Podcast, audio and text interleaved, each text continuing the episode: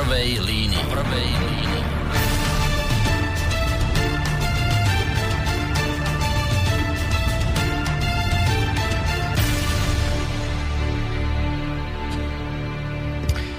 Príjemné popoludne, vážení poslucháči, vítajte pri počúvaní relácie v prvej línii. Dnes tak trošku sa stretávame v takom netradičnejšom, popoludnejšom čase. Dôvodom je najmä to, že dnes nás čaká mimoriadne dôležitá téma, ktorej sa chcem venovať spolu s fundovaným hosťom, vysokoškolským pedagógom a právnikom, ktorého samozrejme o malú chvíľku vám predstavím.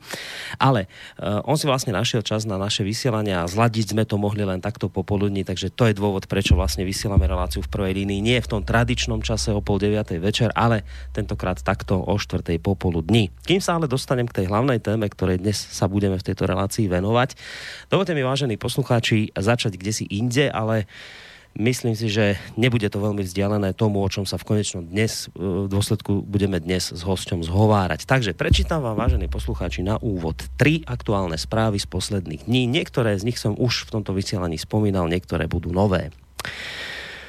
Správa číslo 1 znie následovne. Istý David Goodall, 104-ročný austrálsky ekológ, vedec odcestoval dnes do Švajčiarska, aby tam podstúpil dobrovoľné ukončenie života za asistencia lekára.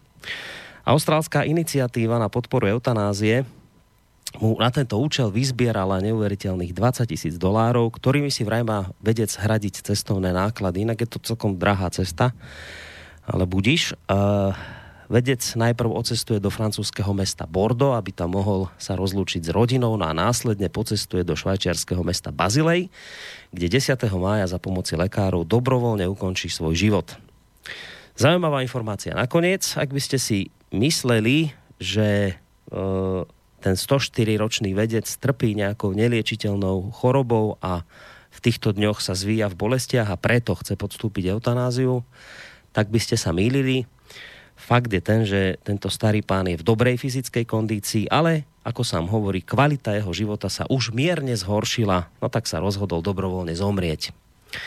Správa číslo 2 tiež z týchto dní a opäť v nej zhodov okolností figuruje iný austrálsky vedec, istý 70-ročný Filip Ničke, známy pod prezývkou Doktor Smrť. Tak tento pán vám, vážení poslucháči, zostrojil prístroj, ktorému dal názov Sarko a ktorý, a to je to dôležité, vás v prípade, že sa vám už proste nechce žiť, z akýchkoľvek dôvodov, tak vás tento prístroj úplne bezbolesne oberie o život. Stačí jedno stlačenie gombíka, Zaverete sa do takého niečoho, vyzerá to ako také malé auto a po 5 minútach je po všetkom. Sarko sa naplní dusíkom a vy postupne bezbolestne zomriete práve na nedostatok kyslíka. No a prečo takéto zariadenie e, spomínaný vedec vymyslel? Nuž ako hovorí sám, verím, že vybrať si, kedy zomrieme, je základným ľudským právom, nie je to len výsada ťažko chorých. Takže zomrieť je výsada ktorú by nemali mať len ťažko chorí, ale aj zdraví ľudia podľa tohto veca. Posledná správička zaujímavá tiež z týchto dní, spravodajský portál CNBC priniesol informáciu z prostredia medicínskeho biznisu, ktorá v podstate hovorí o tom, že sa nedoporučuje liečiť pacientov príliš efektívne, lebo sa v takom prípade zmenšuje zisk. Konkrétne toto zistili analytici globálnej investičnej spoločnosti Goldman Sachs, ktorí si zobrali na mužku liečbu génovou terapiou. Podľa analýzy môže byť takáto liečba z dlhodobého hľadiska zlá, lebo efektívne a rýchle vyliečenie pacientov nie je trvalo udržateľným obchodným modelom. Inými slovami, ekonomickí odborníci hovoria o tom, že ak vyliečite človeka už po jednorázovom podaní lieku, nebudete mať stály príjem financií.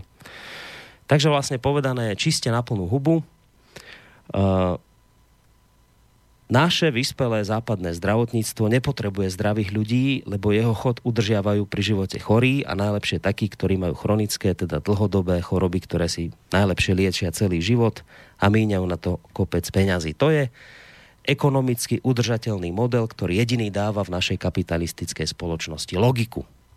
No a do tohto všetkého, čo som vám teraz prečítal, vážení poslucháči, sa nám doslova vrútil prípad istého malého chlapca Alfieho Evansa. Malého britského takmer dvojročného chlapca, ktorý sa v máji roku 2016 narodil dvom mladým ľuďom pochádzajúcim z pracujúcej triedy, teda žiadny intelektuáli, nič také. Napriek tomu si ale všimli, že s ich synom nie je všetko v poriadku, zaostával vo vývoji, potom neskôr začal mať e, krče a, a, a záchvaty, no tak išli do nemocnice britskej Hay, kde im lekári napokon oznámili, že ich dieťatko má závažnú neurologickú poruchu neznámej povahy.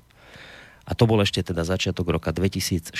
Od tohto okamihu tento malý spomínaný Alfie ležal v tejto nemocnici a rodičia sa od neho nevzdialovali. Takmer dva roky pred nich, pre nich ne, neexistoval žiaden život tam vonku. Radovali sa uh, z každého pokroku, ktorý u tohto chlapca videli, ako si cmúľa palec, ako, ako sa na nich pozerá. No ale pre nemocnicu to boli len reflexy. No a preto pre, požiadala nemocnica súd o obmedzenie rodičovských práv a odstavenie chlapca od prístrojov zachovávajúcich jeho životné funkcie.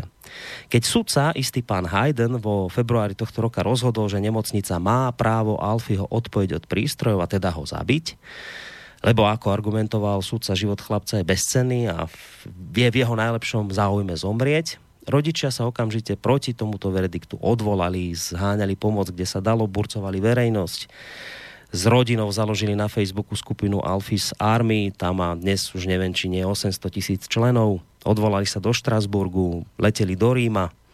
V deň, keď Alfieho rodičia vlastne prehrali posledné odvolanie, to bolo 23. apríla, mu udelilo Taliansko bezprecedentne a v zrychlenom konaní štátne občianstvo. Bol to zúfalý pokus o záchranu. E, týždeň predtým bol otec chlapca Tom na audiencii u pápeža, prosil ho o pomoc a Vatikán im aj vyšiel v ústrety v tom, že bol ochotný prijať tohto malého pacienta do tamojšej nemocnice. Všetko dokonca bolo tak zariadené, že bolo pripravené lietadlo, ktoré do hodiny je schopné chlapca previesť okamžite do Talianska, kde sa o ho chceli postarať. Nič z toho, ale ako všetci veľmi dobre viete, napokon nepomohlo. Eh, lekári chlapca z, prí, z prístrojov odpojili a on ešte neuveriteľne na veľké zdesenie a prekvapenie lekárov, myslím 4 alebo dokonca 5 dní, žil bez toho, aby za neho dýchali prístroje, hoci lekári hovorili, že on vlastne po odpojení automaticky zomrie. No ale nakoniec sa stalo presne to, čo britskí lekári predpovedali. Svoj boj tento chlapec napokon definitívne prehral minulú sobotu 28.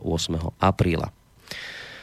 Uh, ja neviem v tejto chvíli, eh, čo všetko z tohto celého prípadu je a nie je pravda. Eh, všetko je tak šokujúce a smutné zároveň, že sa človek všemožne bráni nejak prijať ten fakt alebo uveriť tomu, že by snáď mohol jeden civilizovaný štát vykonať niečo podobné. Avšak, hoci neviem presne, čo sa stalo v celom tomto šialenom prípade, konec koncov budeme potom práve dnes pátrať uh, spolu s mojim hosťom, ale hoci neviem, čo sa stalo celkom presne v tomto prípade viem jednu vec, eh, že naša západná spoločnosť sa od dvob minulých eh, značne posunula vo vnímaní života a smrti.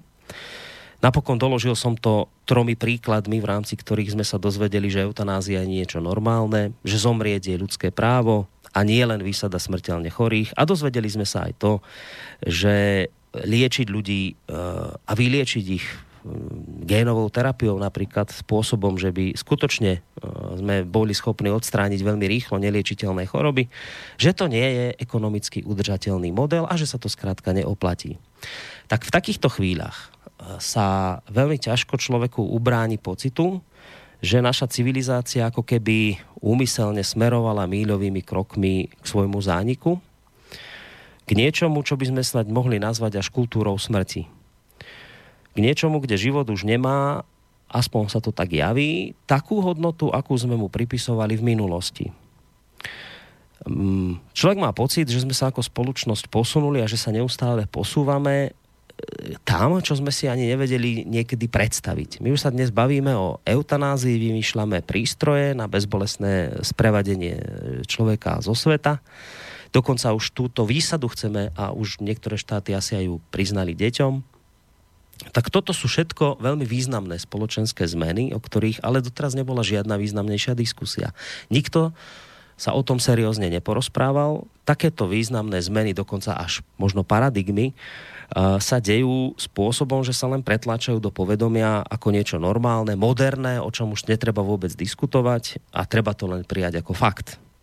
Niečo, na čo si vraj treba zvyknúť, lebo konec koncov tak hovorí zákon už asi treba len vyriešiť dilemu, že čo s tými ľuďmi, ktorí tieto novinky odmietajú, respektíve čo s tými, ktorí ešte stále nechápu, lebo to možno nemôžu pochopiť vplyvom svojho nízkeho veku, že zomrieť je v ich najlepšom záujme.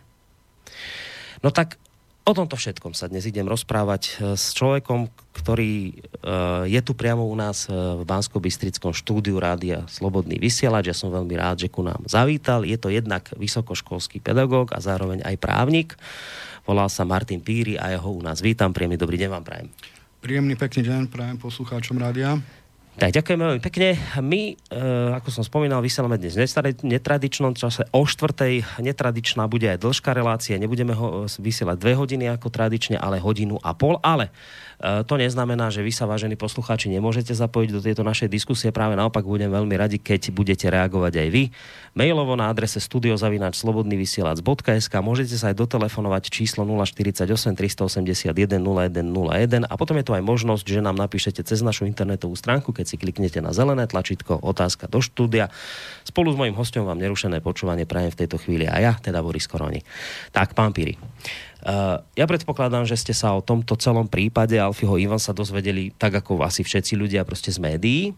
Ale čo mňa zaujíma na úvod je, že čím vás tento uh, prípad zaujal natoľko, že ste uh, mu začali venovať asi, asi dosť významnú pozornosť. Vychádzam z toho, že ja som na internete objavil aj článok, ktorý ste písali z okolností na jednom z našich portálov, teda na, jednom, na našom portáli Slobodný výber. Neviem, či tých článkov bolo aj viac, ale skrátka očividne vás ten prípad zaujal, tak, tak ma zaujíma na úvod, že čím to bolo pre vás také, také zvláštne, výnimočné, že ste sa tejto veci proste nejak chytili a začali o tom hovoriť, písať a reagovať na to. Takže ešte raz príjemný deň. Ja poviem tak, asi určite budeme v dnešnej relácii hovoriť o právnom rozmere tohto prípadu, o tom, čo znamená pre Slovensko, čo znamená pre budúcnosť civilizácie, euroatlantickej civilizácie, ale asi aj svetovej, lebo je to veľký precedens, ktorý zrejme môžeme porovnávať len s tými najväčšími prípadmi svetovej právnej histórii. Ale na začiatku mi dovolte osobný postreh a to je aj taký základný dôvod, prečo ma tento prípad e, chytil za srdce.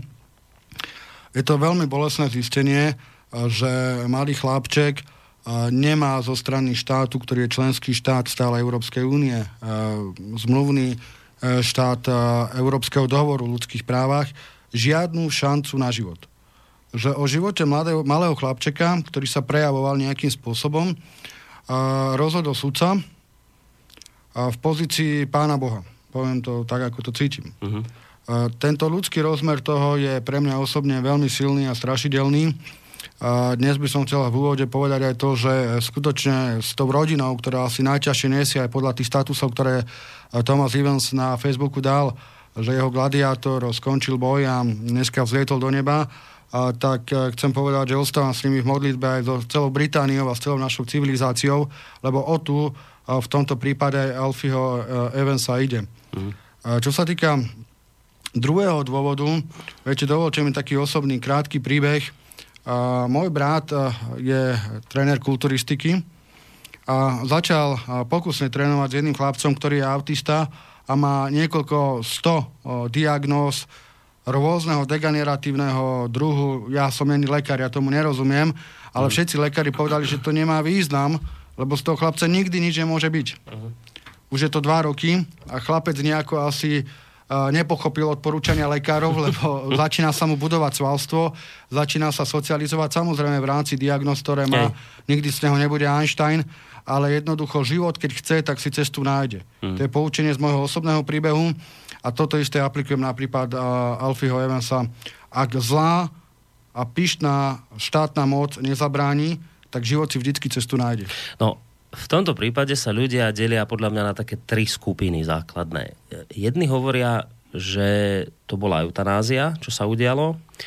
Druhí hovoria, že to bola vražda, a tretí hovoria, že to bol normálny medicínsky postup, akých je bežne kopec, možno aj v tejto chvíli tu v Banskej Bystrici leží takéto podobné dieťatko niekde v detskej nemocnici a možno ho dnes večer idú odpojiť od prístrojov. To hovoria tí tretí, tá tretia skupina. Tak vy, vy, keby som vás takže nútil niekde do tejto skupiny, tak kde ste?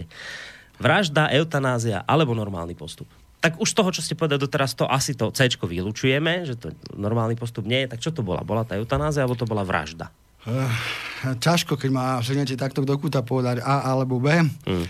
To, to sa celkom jednoducho nedá. Uh, určite to bolo zabitie. Určite to bolo zabitie, bez akýchkoľvek uh, ďalších pochybností. Určite to nebola eutanázia, lebo eutanázia je dobrovoľný odchod do sveta. Mm ja s tým nemusím súhlasiť, ja ani nesúhlasím s eutanáziou, ale, ale to není rozhodujúce v tomto prípade, lebo nešlo o eutanáziu, išlo o zabitie. Čiže pri eutanázii by musel byť súhlas druhej strany, dotknutej. Áno, alebo hej, rodičov aspoň no, v prípade rodičov. nejakých rodičovských práv. Hej, tuto hej. Budeme o tom asi hovoriť. Uh-huh. Uh, ten, uh, tie práva si zobral uh, súd, sudca, aby som bol presný, nie ani súd, ale jeden sudca, jeden človek. Uh-huh. Vy ste ho spomínali, uh, Hayden. Hej. Hej, takže, takže či, vražda, vražda je veľmi silné slovo, Zabitie. ale ale, ale zabitie si myslím, že by bolo úplne v poriadku. Aj keď dovolím si upriamiť pozornosť poslucháčov na prípad, ktorý je starý asi 2 roky a ktorý sa odohral v Prešove. Zúfalý otec, ktorý mal 6 rokov syna na prístrojoch, ktorý bol mozgovo, nevykazoval žiadnu činnosť, ho mal odpojiť. Uh-huh. Naše súdy odpojenie od prístrojov v tomto prípade vyhodnotili ako vraždu a až cez rôzne odvolacie konanie sa z toho stalo zabitie. To znamená, že na Slovensku aj internetoví komentátori niektorí píšu, že sa to deje denne. No nedieje sa to denne, lebo v slovenskom právnom poriadku odpojenie od prístrojov živého človeka je vražda, v najlepšom prípade zabitie.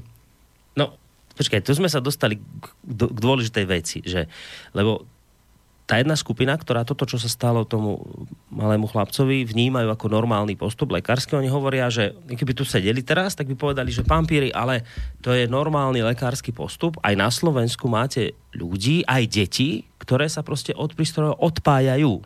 Čiže hovoria, že sú situácie, kedy je odpojenie od prístroja úplne normálna, bežná lekárska prax, a že sa to deje, aj na Slovensku sa to deje. Čiže toto chcem naskôr na úvod od vás, že predpokladám, že toto chápete, že takáto vec je bežná prax, že naozaj sa stáva aj taká situácia, že sa odpájajú ľudia od prístrojov. Že asi nebojujete proti tomu, aby sa úplne toto zakázalo, či? Ako to má chápať? To, no, hlavne to neberme v rovine tohto prvej, tejto prvej časti tohto problému nejakého mojeho hodnotenia. Mm. Pokiaľ na Slovensku je živý človek, a živý človek je, pokiaľ neexistuje mozgová, není konštatovaná mozgová smrť, to znamená, pokiaľ mozog vykazuje nejakú aktivitu, a to teraz hovorím ako právnik, nie ako lekár, takže možno, ak poslucháči, niektorí sú lekári, špecialisti, by ma doplnili mm-hmm. v nejakých menších detailoch, tak človek je živý. A pokiaľ je človek živý, tak podľa slovenských právnych predpisov ho nie je možné ukončiť jeho život. A to je úplne jedno, či je to odpojením od prístrojov alebo inou formou. Uh-huh. To znamená, pokiaľ človek, pokiaľ není skonštatovaná mozgová smrť,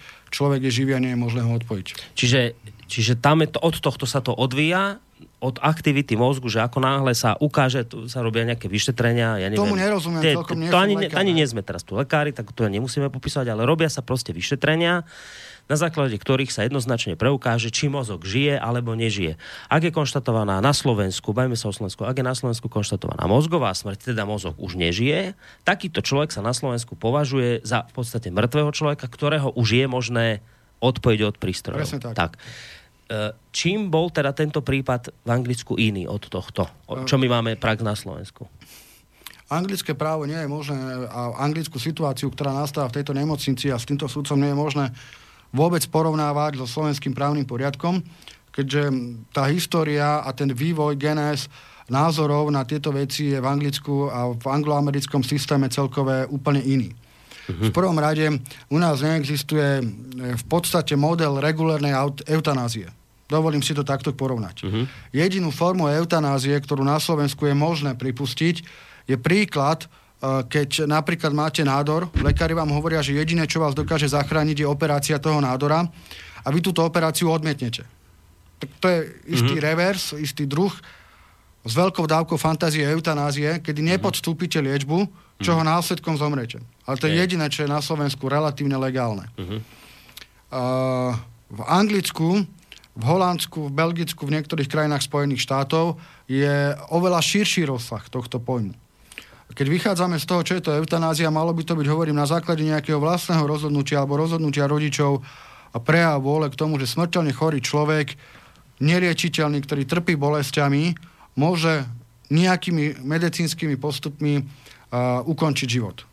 Mm-hmm. Uh, v tomto prípade ale situácia bola diametrálne odlišná.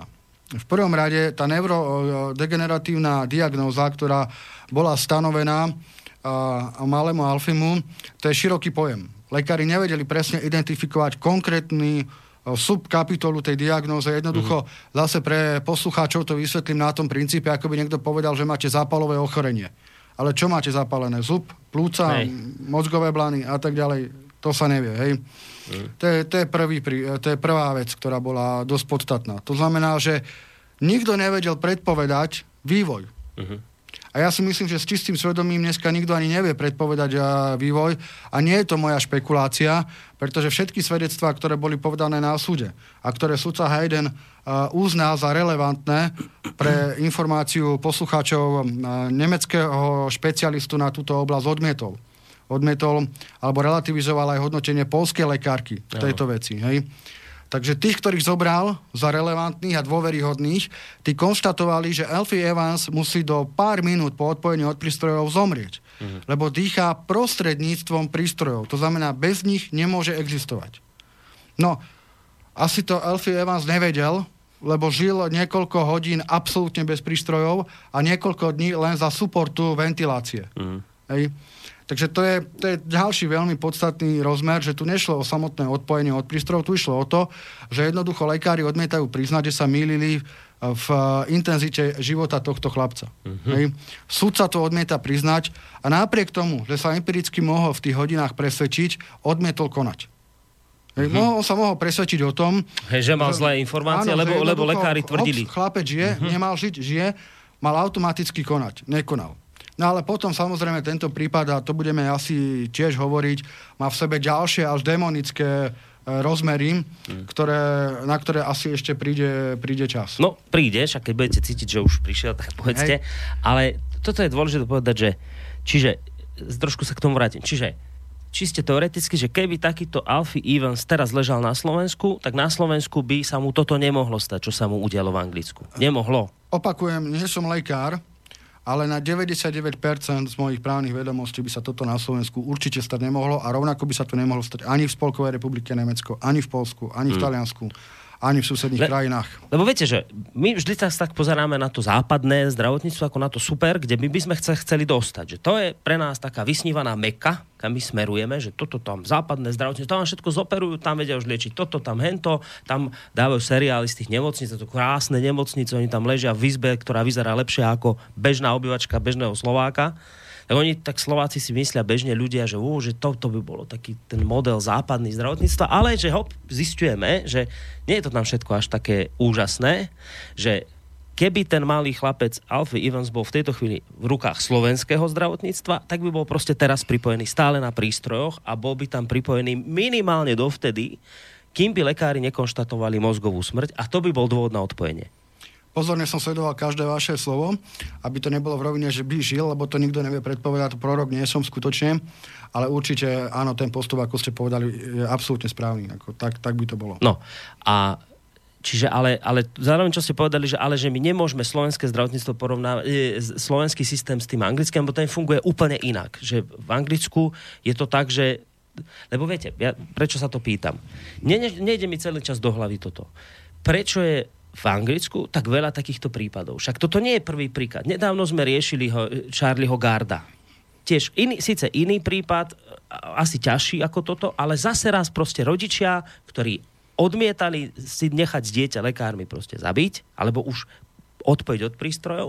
A že mne toto nejde do hlavy, že veď aj na Slovensku ľudia zomierajú, aj deti tu zomierajú, ale na Slovensku takéto prípady nemáte. Nemáte ich v Nemecku, nemáte ich vo Francúzsku, ale že v, v Veľkej Británii máte týchto prípadov, no ne, nechcem preháňať, že ak na bežiacom páse nie, ale, ale že vždy niečo vám takéto vyskočí. Teraz nedávno bol ten, ten prípad, ja si to nepamätám, Asha King, alebo taký nejaký mm. chlapec, ktorému tiež ako britskí lekári povedia, že nie, to už nemá význam, proste toto sa liečiť nedá, ten nádor mozgu a teraz rodičia ho unesú, dokonca chvíľu sú vo vezení kvôli tomu a ten chalan sa dostane nakoniec do českého centra, protónového a ten chlapec žije. Tak sa pýtam, že tak k tomu smerujem, pán Píry, čo je toto za systém ten anglický, kde teda očividne niečo sa tam deje zlé, lebo my máme kopec prípadov, za posledný rok je ich dosť. alebo dva roky, kde teda sa nám toto špeciálne deje v Anglicku. Tak je to e, tamojší právny systém, alebo tamojšie zdravotníctvo, alebo tamojší sudcovia. Čím toto je? Že sa to ta, práve toto tam deje. A práve v Anglicku. Uh, viete, uh, zobrali ste mi jeden dôležitý argument práve o tom chlapcovi z Anglicka, ktorého zachránili Češi. Takže dôvod na nejakú submisívnu polohu z hľadiska východnej a strednej Európe určite nie je, čo sa týka zdravotníctva. Možno naše problémy sú niekde úplne inde v zdravotníctve. Ale poďme možno k tomu právnemu systému. Hmm. Anglický systém je súčasťou angloamerického systému, ktorý funguje na nejakom princípe precedensov. To znamená, pokiaľ u nás súdca interpretuje právo, to znamená, zoberie si zákon a vykladá ho, v Anglicku a Spojených štátoch amerických vytvára právo. Mm-hmm. Hej. To znamená, sudca má neporovnateľne vyššiu moc. Čiže to aj v Anglicku majú na základe precedensov podobne v Amerike, hej? Uh-huh. Je to to isté, v podstate uh-huh. však americký systém pochádza z anglického systému. Uh-huh. To znamená, že tá moc sudcu je výrazne vyššia. Hej. To je prvá vec. Uh-huh. Samozrejme, Anglicko je objektívne jedna z najstarších demokracií na svete a ich právny systém až do určitého momentu uh, som ja osobne považoval za jeden z najvyspelejších. Uh, ten moment sú práve rozhodnutia, ktorých je desiatky v podobných prípadoch a ktoré rušia dokonca tie najstaršie právne základy Veľkej Británie. V prípade Elfieho Evansa uh, sudca dokonca skonštatoval, že neplatí akt zo 16. storočia, sa mi zdá, habeus corpus, ktorý bol považovaný Brita- britskými právnikmi za píchu britského práva. Za jeden z najzákladnejších pilierov anglického mm-hmm. práva, ktorý hovorí o tom, že bez zatýkacieho rozkazu nie je možné nikoho slobodu obmedziť. Súd sa skonštatoval, že to neplatí v tomto prípade, pretože jednoducho ten chlapec sa nemôže transportovať, není možné brať do úvahy osobnú slobodu, rodičovské práva otca, pretože je v najlepšom záujme chlapca, aby bol jeho život ukončený. Mm-hmm. To znamená, my sme svedkami tvorby nového Aha. práva, niečoho, čo je démonické.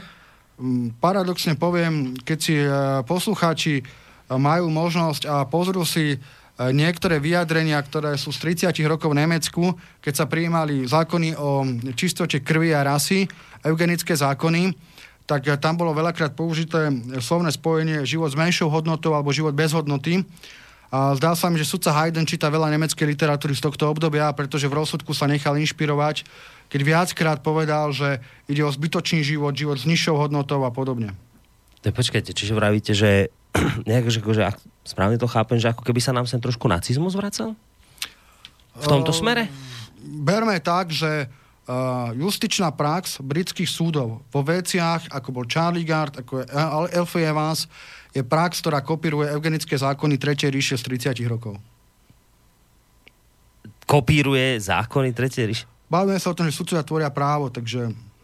No, le, ja som si práve e, nedávno som objavil článok na hlavné správy vydali. Ja vám prečítam jednu vec iba, že s ľútosťou vám musíme oznámiť, že vaše dieťa zomrelo 22. januára 1943 z dôvodu zápalu dýchacích ciest. Počas jeho liečebného pobytu nebolo zaznamenané žiadne zlepšenie jeho stavu. Dieťa by určite nikdy v budúcnosti neprinášalo žiaden úžitok pre spoločnosť. Naopak, potrebovalo by starostlivosť po celý život. Nech je vám útechou skutočnosť, že vaše dieťa malo sladkú smrť.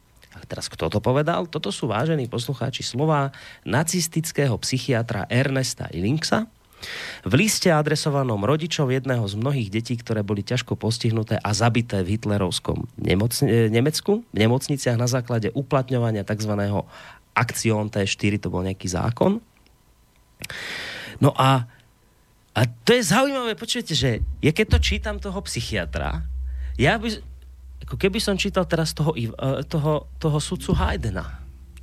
Tak čo toto je? Poviem tak, že keby som uh, uh, nemal hlavičku toho dokumentu a bol by ten dokument tak, že sú tam vynechané dátumy ako 20. február 2018 a podobne, tak veľa a mena, tak veľa z tej právnej argumentácie skutočne nás uh, vrácia späť do 30 rokov minulého storočia. A viete, uh, téme hodnoty života a s tým súvisiacich otázok prirodzeného práva sa nejaký mesiac venujem, nazvime to tak. Mm. Uh, upozorňujem na to, že v našej spoločnosti sú prítomné názory, uh, asi najjednoduchšie to vysvetlím, na princípe toho, že hovoríme o sociálnom inžinierstve. Hovoríme o tom, že štát má právo určovať veci, vstupovať do rodinného zázemia, má právo určovať, e, dokonca meniť biologické predpoklady, však vieme o tom, že v Dánsku je 22 pohlaví, hej. A, a, a rôzne tieto fenomény sú prítomné spoločnosti a jeden z nich, ktorý bohužiaľ na Slovensku zdá sa, že si ľudia nevšimajú, odborníci, ktorí sa tomu venujú, je tzv. filozofia Petra Singera.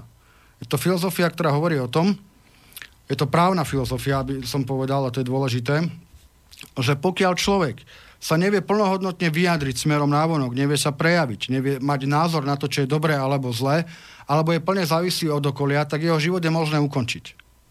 A pri malých deťoch batolátách je možné ukončiť podľa neho život vždy, ak sa o tom zhodne spoločnosť alebo rodičia. Toto, kto toto povedal? Peter Singer. A to je kto? To je známy filozof západného sveta, z ktorého vychádzajú celá právna škola západných progresivistov alebo left wings, teda lavicových, lavicového smerovania. Poviem príklad.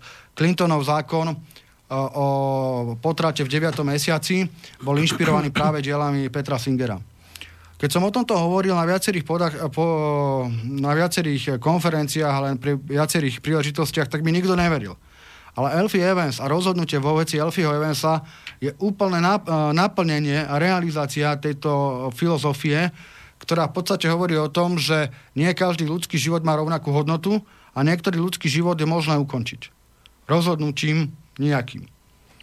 Uh, viete, uh, základný dokument, ktorý hovorí o, o ľudských právach, alebo jeden zo základných dokumentov je napríklad Deklarácia Spojených štátov, nezávislosti Spojených štátov amerických, ktorý hovorí o tom, že všetci ľudia boli stvorení ako rovní. Hmm. Potom tu máme x ďalších dokumentov, názorov, ktorí hovoria o tom, že hodnota života je ničím nepodmienená. Že už len to, že je človek človekom, tak eh, to je to, čo ho robí hodnotným. Nepotrebuje mať k tomu správnu farbu kože, nepotrebuje mať tomu správne IQ, správnu krásu alebo, alebo nejakú vyspelosť. Hej? Už len samotný fakt človeka. A my sme si mysleli naivne, že myšlienky deklarácie nezávislosti USA, charty ľudských práv OSN, Európskeho dohovoru, alebo nepodmienenosti ľudského života, nám stačia na to, aby sme žili v istote, že sme civilizovaná spoločnosť. A medzi časom sa nám tieto left-wings progresivistické myšlienky dostali do nášho právneho systému. A počiarkujem pre všetkých, ktorí podcenujú túto kauzu a obmedzujú len na to, že nejakým spôsobom tu bol odpojený nejaké dvojročné, necelé dvojročné batola, uh-huh. že e, sťažnosť rodičov za porušenie ľudských práv odmietol Európsky, súd, Európsky dvor pre ľudské práva no. v Štrásburgu a rozhodnutia tohto súdu sú záväzné interpretačie pre Slovenskú republiku. Elfie Evans nie je len dvoročný britský chlapec, ktorý mal nešťastie, že možno sa znepáčil sudcovi, možno mal diagnózu, ktorú lekári sa báli priznať, že nevedia liečiť, alebo možno niečo iné, o čom nechcem konšpirovať. Elfie Evans práve pre záväznosť tohto dohovoru a rozhodnutí Štrásburgu sme my všetci. No ale však ste hovorili, že, že toto na Slovensku nie je možné, že na Slovensku platí prax, že my môžeme odpájať a robiť takéto veci len pri mozgovej smrti. Teraz nerozumiem. Či, čo, čo mi teraz vravíte? Že sa to dá zmeniť? Či čo? Ja, ja to vysvetlím veľmi no, skúsim to nejak jednoduchšie povedať. Ak by Národná rada Slovenskej republiky, predstavme si situáciu, že ľudia, ktorí vyznávajú tieto progresivistické lavicové hodnoty, o ktorých hovorím, uh-huh. a vy napríklad uh, Clintonovci a podobne, tak takáto nejaká strana by vznikla na Slovensku a mala by 76 e, hlasov v Národnej rade. Prijala by legislatívu, že sa celé toto mení, o čom sme sa bavili doteraz. Hej. To znamená, prijala by legislatívu veľmi podobnú tej britskej alebo holandskej a zaviedla by aj nedobrovoľnú eutanáziu. Hej. De facto zabitie. Uh-huh. Doteraz sme mohli žiť presvedčení, že limitom takejto legislatívy, e, brzdou takejto legislatívy sú ľudské práva. Právo na život, rodičovské práva a neviem čo všetko no. možné. Ale Európsky súdny dvor nám povedal, a to už v druhej kauze za posledné dva roky, že bohužiaľ máte smolu, ako nie. Toto není otázka ľudských práv. Ukončenie života Batulata nie je otázka ľudských práv. To znamená, Slovensko a všetky krajiny dohovoru strátili tú brzdu a hovorím, ak by sa zmenil politický systém, ak by sa zmenili strany, ktoré toto a to nikdy nemôžete vylúčiť, hej, lebo však mm. Británia Viete, keď hovoríte, že Británia je civilizovaná krajina, veď v konečnom dôsledku Nemecko je krajina Mozarta, uh, Goetheho, Kanta a mala históriu v minulom storočí, ktorá civilizovaná moc nebola. Hej? Mm. Takže ani v Británii vidíme, že len skutočnosť pompeznej histórie neznamená civilizovanú súčasnosť. Hmm. Čiže vy vravíte, že tu sa udial zásadný moment teraz touto, Presne tak, to, presne touto tak. kauzou celou, touto smrťou tohto dieťaťa, lebo, lebo že sa to už dostalo teda až na ten Európsky súd a ten nejako rozhodol a to, to rozhodnutie jeho je do budúcna pre nás záväzné a keby sa našli sily, ktorí by chceli zmeniť, tak budú mať oporu v tomto, v tomto bri- e, Európskom súdnom dvore, hej? Presne tak, presne tak. A to nie je len otázka hodnoty života, to je jeden rozmer tohto príbehu. Poďme mm-hmm. povedať si druhý rozmer tohto No. príbehu, ktorý je možno tiež rovnako dôležitý. A to je to, že sudca Hayden uh, odtrúbil postfamiliárny vek. To znamená vek, v ktorom uh, rodina už nebude nič znamenať, pretože celé odôvodnenie uh, jednotlivých rozhodnutí britských súdov hovorí o tom, že sudca má právo nastúpiť do práv rodičov a robiť si s tým dieťaťom čokoľvek, pokiaľ je to v jeho najlepšom záujme. Čo je jeho najlepší záujem, to povie sudca. V tomto prípade to bolo ukončenie života. Uh-huh. To znamená, že tuto nám Európsky súdny dvor, e, teda Európsky súd pre ľudské práva, pardon, povedal, že ani ochrana rodinného života podľa článku 8 Európskeho dohovoru už není ochranou e, rodinného života, lebo sudca môže vstúpiť do práv rodiča aj z iných dôvodov, ako že je detsko týrané. Hej? Uh-huh. Aj z dôvodov, že najlepší záujem dieťaťa je jeho smrť. To tvrdí odmietnutím Európsky súdny dvor. Teda Európsky súd pre ľudské práva, pardon. No a samozrejme je tu ďalší rozmer, ktorý ste vy načrtli v rámci toho úvodu. A, a to je samozrejme rozmer toho, že a, do 23. apríla 2018 sa rozhodovalo o britskom štátnom občanovi, od 23. apríla sa rozhodovalo o talianskom a, štátnom občanovi. Mhm. A toto sa v reči kriminálneho trestného práva volá štátny terorizmus. Ako v podstate nechcem sa preklenúť do inej témy a mm, mentálne chcem ostať pri tejto, ale mm, britské orgány rozhodovali o talianskom štátnom občanovi. Uh-huh. A to nie je tak v Británii, že keď získa iné občanstvo, zároveň ešte aj občanom Británie, že ale má dvojité- ochranu Talianska. A čo to znamená? Lebo má, očividne má potom dvojité občianstvo, má, aj Má britské, aj, občianstvo. aj No, talianské. keby to bolo a... u nás, tak musíme zbystriť pozornosť, či jednoducho ten štát domovský, to znamená Taliansko, ho náhodou nežiada. Lebo je tam ochrana podľa medzinárodného práva druhého štátu. Hej. To znamená, on nemôže, to je ako kauza Skripal napríklad, hej, však on mal, pokiaľ viem, stále ruské štátne občianstvo. No. No. A tiež uh, Briti si povedali, že to britské je pre nich dôležitejšie. no dobré, a čo to znamená v praxi? Teda a ten, ten, ten štátny terorizmus, o ktorom hovoríte, takže aby to No to je bol, to, keby že- to bolo košer, tak ako to malo byť? Oni mali tým, že získal občianstvo, mali okamžite toho chlapca teda vydať talianským úradom, keďže už to bol e, občan Talianska, či nerozumiem? Nie, nie, nie, to není extradícia, ako on nebol krimi... Alfie, Alfie Evans nebol kriminálny No živel, jasné, hej, ale, ale Ale pokiaľ talianská strana požiadala jeho prevoz, No. no. čo sa reálne stalo, pokiaľ má možnosti teda l- z tlače britskej, tak uh, tento prevoz je mal byť umožnený. no, On mal ale, byť umožnený aj z iných dôvodov. A ten iný dôvod, prečo má byť umožnený tento pre, prevoz do Talianska, teda prvý dôvod je, že to bol talianský štátny občan a že každý štát, pokiaľ narába s cudzým štátnym občanom, alebo aj s cudzým štátnym občanom, musí zbystriť pozornosť. To je jednoducho, to je už veľmi vážny medzinárodný problém. Alebo by bol za iných okolností. Však pokiaľ len tak mu niesli dokonca do nemocnice talianský pas. Hej, bolo to také celé. Ak, ak, ak sa nemýlim. Dokonca aj riaditeľka tej nemocnice tam bola nejako, ten Bambino Jazzu, Áno. uh, vyjednávať, ale nič sa teda nepodarilo. Takže podľa medzinárodného práva to malo byť tak, že mali, mali Zbystriť pozornosť a umožniť prevoz do Talianska. Určite. Ale to není len z hľadiska štátneho občianstva. Mhm. Sťažnosť Evansovcov na Štrasburg bola aj z iného dôvodu, a to bol článok 5. Už sme hovorili o tom akte zo 16. storočia či 15. storočia Británie habeus corpus, teda zákaz obmedzenia osobnej slobody, inak ako na základe zatýkača. Ale aj Európsky súd, e, Európsky súd pre ľudské práva hovorí e, v článku 5, že obmedziť osobnú slobodu nie je možné len tak a pri maloletých je to len z dvoch dôvodov. Pri e, proces výchovy, a druhý dôvod, ktorý je, je pokiaľ majú byť predvolaní na výsluch k nejakému štátnemu orgánu. Mhm. To znamená, že len tieto dva dôvody sú akceptovateľné a tieto dva dôvody pochopiteľných logických dôvodov v tomto prípade neboli. Lebo výchovu alebo nejaký výchovný Hej. proces u Alfieho je, je vylúčený a jednoducho tu bolo obmedzenie osobnej slobody inak ako na základe zákona, inak ako na, predpokladá dohovor o ľudských právach. No ide vás teraz trošku pre zmenu, aby to nebola taká selanka, ide vás konfrontovať s tým, čo by vám tu hovoril teraz, keby sedel niekto, kto má iný názor. Jasné. A, a, a, toto budú konkrétne argumenty z toho Davida Černého, ktorý pôsobí na Ústave e, štátu a práva Akadémie vied Českej republiky, teda je očividne, a zameriava sa okrem iného na normatívnu etiku, venuje sa právnym, etickým, morálnym otázkam, spojeným okrem iného s kmeňovými bunkami a aj s eutanáziou. Takže, čo hovorí on? Poprvé, odborníci z Veľkej Británie a ďalších krajín sa zhodli na tom, že Alfy umieral, Nachádzal sa teda v stave, ktorý niektorí označili ako semi-vegetatívny, iný ako stav hlbokého kómatu.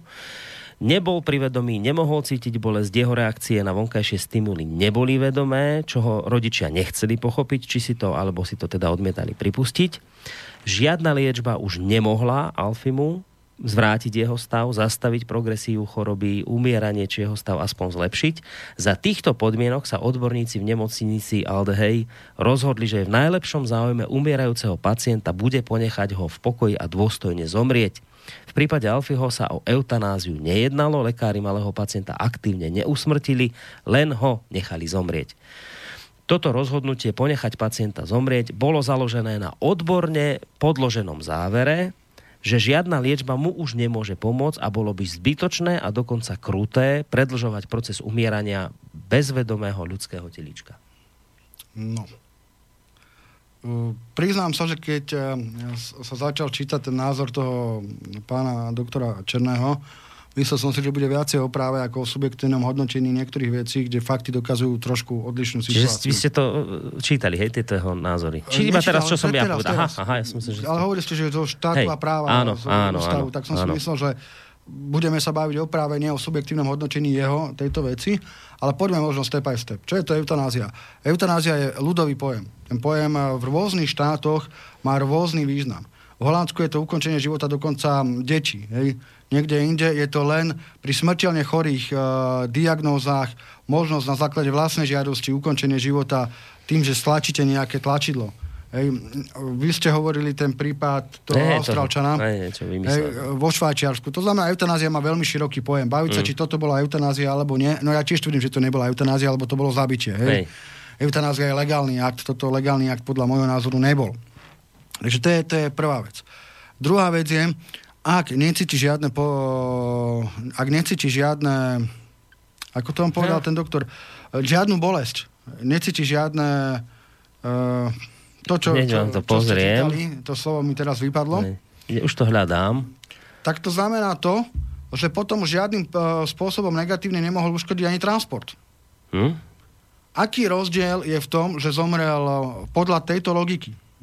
Uh, Žiadna liečba mu už nemôže pomôcť a bolo by zbytočné a dokonca kruté predlžovať proces ale, umierania. Ale to predtým, to predtým, predtým? Uh, že je v takom stave semi-vegetatívny. Ja áno, že označili ho ako semi-vegetatívny, iný ako stav hlbokej kómy, nebol privedomý, nemohol cítiť bolesť. Toto, toto, že nemohol cítiť bolesť, hej.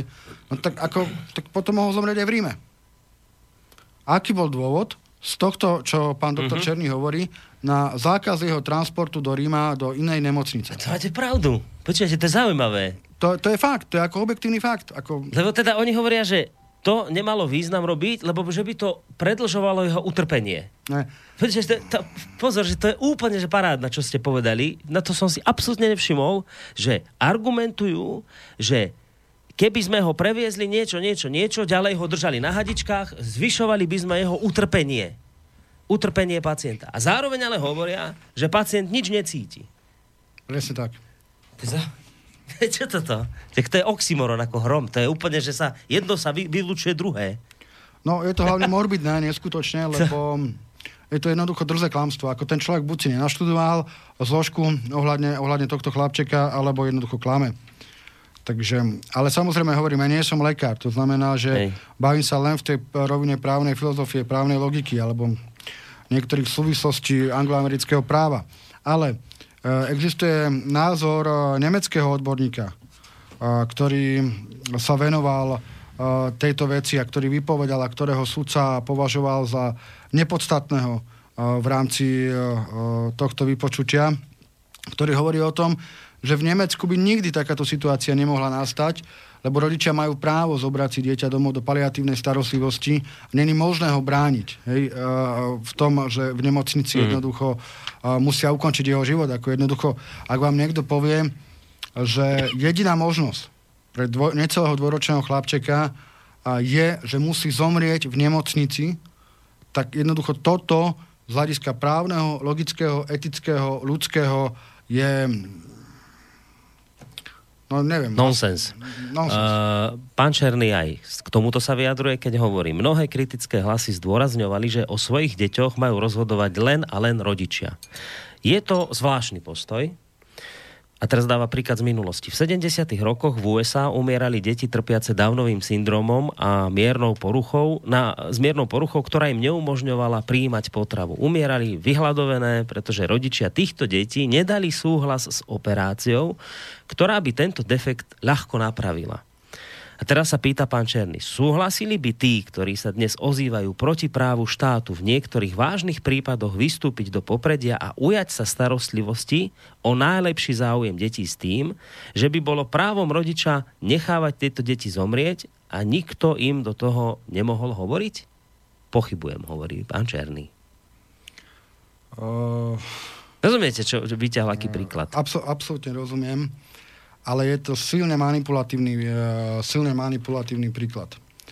Európsky súd pre ľudské práva riešil v minulosti podobnú otázku v súvislosti s rodičovskými právami a článkom 5, pokiaľ sa týka svetkov Jehovových a ohrozenie života dieťaťa. Oni nemôžu krv darovať alebo niečo Pre, takéto. Presne tak. No. E, a vtedy povedal, skonštatoval, že v záujme dieťaťa nie je, aby zomrelo kvôli nemožnosti tra, tra, jednoducho krvi. Hej. A práve preto sa je legálne z hľadiska dohovoru, aby sa zobrali rodičovské práva takýmto rodičom. Mm-hmm. Toto je výklad najlepšieho záujmu dieťaťa. Haydn a pán Černý hovorí, že najlepší záujem dieťaťa môže byť aj jeho smrť. Ako, no, aby nezvyšovali ako, jeho utrpenie, keď nič necíti. Zoberme si rozsudok, hej. No, báme sa, ako by som citoval niekoho, báme sa o práve na chvíľku, hej. Báme sa o tom, že apelačný súd vo Veľkej Británii ale aj súd prvého stupňa, teda ten Haydenov súd povedal a stále opakuje, najlepší záujem dieťaťa je na ukončení jeho liečby, na ukončení života. No. Ako pod zámienkou toho, že vám zoberú dieťa, obmedzia vaše rodičovské práva, vytvoria mýtus, že štát vie najlepšie, čo je blaho dieťaťa a v zápätí štát povie, že najlepšie blaho dieťaťa je ukončiť jeho život. Ako takto, kto je, to, ostatné všetko je manipulácia. No, zase pán Černý, v prípade Alfieho, ktorý bol v hlbokom bezvedomí, by strava a tekutiny len zbytočne predlžovali jeho umieranie a pýta sa, aký prospech môže mať takýto malý tvor z umelej podávanej stravy a tekutín. Aký zmysel môže mať vôbec niekoho uh, vidieť v tom, aby počkajte, lebo to je z češtiny. Aký zmysel môže vôbec niekto spatr, aha, môže v tom vidieť, aby bezvládne telo, ktoré nevidí, nepočuje, necíti, nevníma, zostalo napojené na kopec hadičiek len preto, aby žilo o pár hodín dlhšie? Uh, profesor Nikolás Haas z univerzity v uh, Mníchove, ktorý na rozdiel od pána Černého bol konfrontovaný priamo s lekárskou kartou Alfieho uh, Ivansa, aj, aj s celým prípadom má na to z lekárskeho pohľadu trošku iný názor. Takže ak niekto sterilne sa vyjadruje k lekárskym veciam bez toho, aby poznal mm. tú, tú konkrétnu zložku, tak je to minimálne divné. Baviť sa o tom, aký zmysel má život človeka, bez ohľadu na tom, akom je stave. A pozrite sa na prípad Stefana Hawkinga, ktorý, žije, ktorý žil dlhé roky len za pomoci prístrojov. A čo je to život za pomoci prístrojov? Spýtajme sa náhlas. Keď má niekto srdcový strojček, to je tiež život za pomoci prístrojov. Ako kto ide eh, hrať sa na Boha a povedať, že tento život ešte zmysel má, lebo žije, dýcha, eh, rozmýšľa, prejavuje sa vonok pomocou prístrojov, to je prípad profesora Hawkinga, a tento iný život už význam nemá. E, to je ako logika, ktorá bez ohľadu na to, či tie argumenty, ktoré sa týkali lekárskeho stavu Alfieho sú pravdivé alebo nie, to ja neviem vyhodnotiť, tak táto logika je absolútne absolútne nepriateľná, pokiaľ sa bavíme o civilizácii, kde hlavná hodnota má byť hodnota života a nepodmienený rešpekt eh, k hodnote života. Hmm. Ak začneme selektovať, že tento život, lebo hovorím, ako som povedal, má nižšie IQ, má neviem čo, má menšiu hodnotu a iný život má lepšiu hodnotu, no tak aký je rozdiel potom medzi nami a nacistickými tábormi vo Osviečime? No, ono sa vlastne toto všetko dialo tak asi v čase, keď tento malý Alfie zomieral, tak to bolo v čase, keď sa britskému kráľovskému páru narodil potomok ďalší. Tak som tak iba tak zašpekuloval nad tým, že ja im nič len neprajem a to už ani naozaj náhodou nie. Ja mám sám dieťa a ja túto tému tak riešim, že som si aj poplakal pri týchto veciach. A, a je to proste ťažké pre mňa. Takže naozaj žiadnemu rodičovi nič zle neprajem. Len mi tak napadlo, že keby sa to, nedaj Bože, stalo týmto, týmto ľuďom z, z kráľovského dvora, že či by, sme, či by sme naozaj takéto niečo počuli, že odpojili lekári v, v rozpore s tým, čo chcel e, princ William a, a jeho Kate, že či, či by sa to stalo, napríklad, či by to bolo možné urobiť v prípade kráľovskej rodiny, lebo niekto povie, no ale tu vyťahuješ veci priťahnuté za vlasy, ale tak áno, je to síce extrémny príklad, ale o tomto sa bavíme. Má, má život toho malého princa inú hodnotu, ako mal život toho malého Alfieho? Má život Michaela Schumachera, ktorý je teraz už neviem ako dlho necíti, nevníma nič, iba na prístrojoch, je iný ako bol tohto Ivansa. Uh, Ariel Sharon, bývalý uh, izraelský premiér, však toho držali v kóme, až kým prirodzene nezomrel tak mal, to bola iná hodnota života, že ho bolo teda treba držať pri živote až do jeho smrti, keď teda uh, sa netreba? Že ja len ako tak, si také logické otázky kladem ako človek, ktorý tomu nerozumie, že kto mne tu určí tú hranicu toho, kedy je to v poriadku udržiavať pri živote a kedy už to nie je v poriadku, lebo je to proste niekto, ako mne to z toho len vychádza, že ako podľa nejakého sociálneho statusu rozhodujeme. Kto je aký človek, tak podľa toho sa rozhodneme, či má zmysel ho držať pri živote, alebo nemá. Tu sú príklady, ktoré som vyťahol, ktoré jednoducho sú fakty. No, Nerozumiem tomu. Nedáva mi to zmysel. Hlavne, keď toto celé doplníme, čo ste vy teraz povedali a pomenovali, jedným faktom, že ľudský život, napriek tomu, že sme v roku 2018, napriek tomu, že veda určite sa dostala na nejaký level, je stále jedno veľké mystérium. Naše telo, aj keď si myslíme, že poznáme všetky bunky, stále pre vedcov a špecialistov eh, jedno veľké, jedna veľká záhada. A to, čo funguje u mňa, nemusí fungovať u vás. To, čo funguje u vás a u mňa, nemusí fungovať u niekoho tretieho. Je prípad chlapca, ktorý bol v semi-vegetatívnom stave, zdá sa mi, že 12 rokov, po 12 rokov eh, z tejto komisa prebral a povedal, že všetko vnímal. Hmm. Hej, to znamená, že toto skutočne ľudský život je jedno veľké mystérium, pre ktorým ma, treba mať rešpekt a nie arogancie moci a pocitu moci britského impéria rozhodovať o živote alebo smrti. No a dobre, tak ja tak cítim, že vy nechcete sa púšťať na taký ten tenký ľad toho, že by ste tu nejaké konšpirácie dávali, že čo za tým mohlo byť, lebo však tie mnohé informácie teraz sa objavili aj o Haydenovi, ktorý má mať nejaké úzke vzťahy s LGBT komunitou a bojovník za eutanáziu a, a ďalšie iné veci. Ja vás do toho tlačiť nechcem, ale predsa len sa spýtam, tak museli ste nad tým rozmýšľať, čo je za týmto. Tak čím si vysvetľujete taký ten, tento postoj toho, toho, aj toho britského sudcu Haydena, aj taká neoblomnosť, aj to trvanie na tom, aby silomocou, až má človek chuť povedať, že ten chlapec bol odsudený na smrť, oni proste rozhodli, že, to, že musí zomrieť a musí to tak byť. Tak tam, mne tam chýba nejaký motív toho, že prečo takto roz, rozhodujú, rozmýšľajú. Čo, čo za tým môže byť? A sudca Hayden je známy tým, že jeho názory určite nie sú v rovine pro-life a, a má špecifické názory na niektoré veci. ja chcem veriť tomu, že britský uh, ústavný konštitučný systém je natoľko uh, dokonalý, že dokáže zabraniť tomu, aby človek, ktorý je vyslovene zaujatý voči nejakej téme, súdil vôbec nesúdil túto konkrétnu vec, ale súdil vôbec. Mm. Takže nechcem si pripustiť toho, že by pustili k rozhodovaniu niekoho, kto má absolútne predsudky k nejakej téme. Mm. Preto nechcem ísť ani do tejto o, myšlenkovej ho názoru. Tuším, doktor Harabín prejavil názor, že takýto človek vôbec nemal hodnotiť. No, ja verím tomu, že, hodnotil, že snažil sa hodnotiť objektívne. Mm. A keď evidentne celé tie jeho rozhodnutia a odôvodnenia sú inšpirované, sa zdá, že sú inšpirované nacistickou ideológiou. Čo sa týka toho, že prečo sa takéto niečo no. zrodilo, ukončenie života odpojením od prístrojov je asi desiatý rozsudok v poradí, ktorý bol vo Veľkej Británii tohto druhu. Nikdy ale nebol obmedzený pohyb rodičov a právo na kontraposudok alebo kontraliečbu. Hej? Mm-hmm. To znamená, poviem príklad, dobre, podľa našich súdov a podľa našich lekárov je chlapec KO, mm. no mhm. tak ho zoberiem a vyskúšam, či to ten chlapec, ktorý je KO, nemôže e, mu pomôcť niekto v Ríme. Je to mm. za moje peniaze, v tomto prípade, pokiaľ viem, za peniaze pápeža, takže ako prečo nie?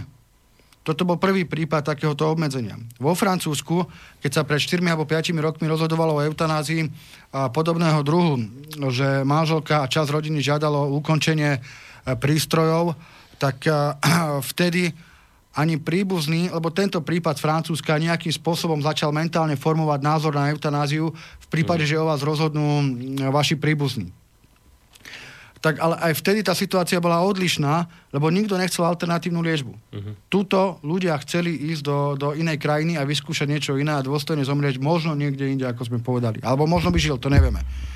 To znamená, čo bola motivácia tohto, to je veľmi ťažké predpokladať, či to bola pícha konkrétneho človeka a pocit toho, že je skutočne Bohom, alebo či to bola snaha o prekrytie niečoho, išli by sme do ťažkej konšpiratívnej roviny, v ktorej by som sa nerad uh, ocitol. No, v každom prípade ale fakty naozaj hovoria jasne, minimálne v tom zmysle, že to už došlo do takých absurdností, že chlapca strážili policajti.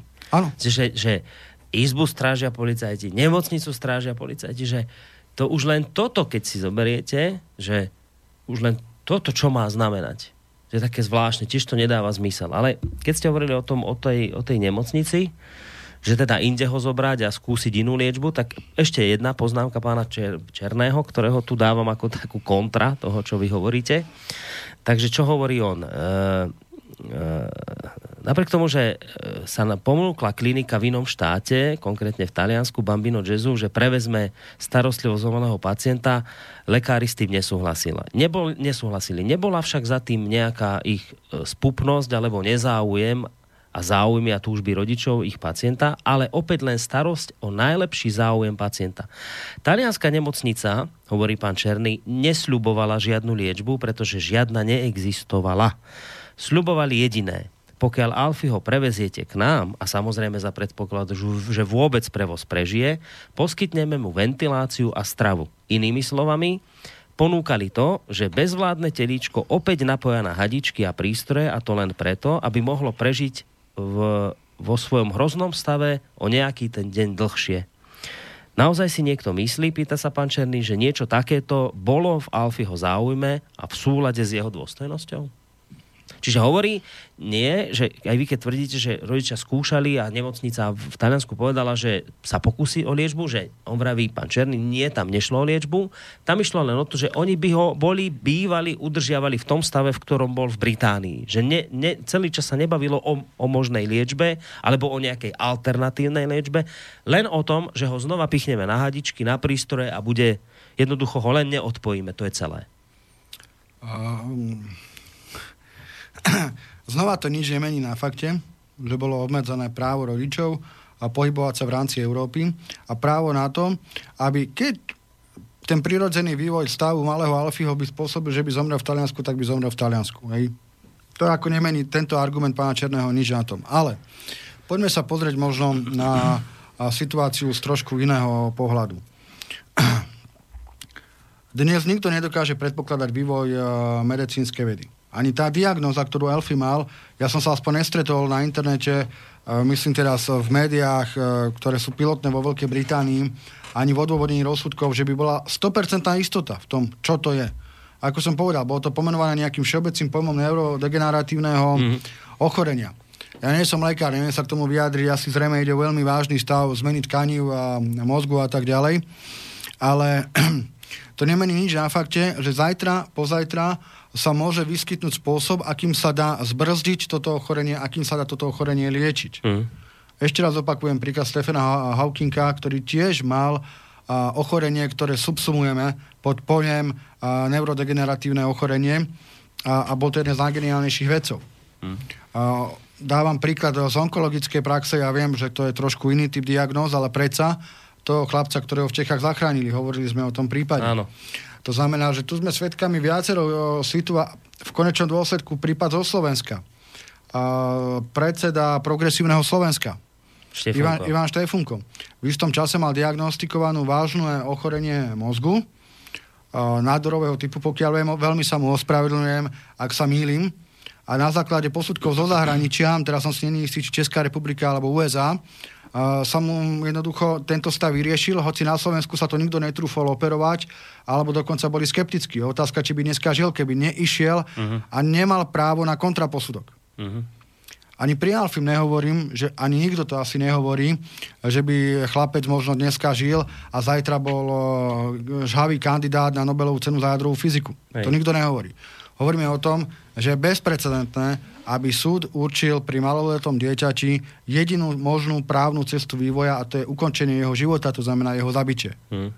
To je niečo, čo posúva našu civilizáciu 100 rokov dozadu. Hmm. Navyše, tu je ešte jeden taký rozmer a pre mňa asi najšokujúcejší, keď odmyslím teraz smrť dieťaťa a tieto veci, čo, čo je úplne že najhoršie, ale, ale vlastne bolo diagnostikovaná choroba, ktorú nikto nepozná. Že nevedia. Oni, oni nevedia, to je proste neurodegeneratívne, ale neznámeho pôvodu. Čiže nevieme. A tak keď nevieme, tak ten prípad máme skúmať aby sme teda do budúcna vedeli.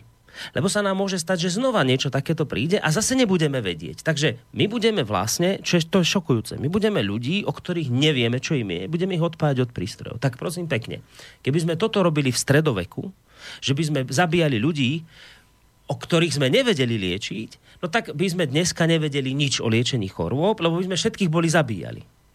Tak nie je to práve naopak, že ak to teda liečiť nevieme, tak máme robiť testy a, a skúšať do poslednej chvíle, kým sa to len dá, nie ani už preto, že tohto chlapca zachránie, ale do budúcna, aby sme sa o tej teraz neznámej chorobe dozvedeli teda čo najviac.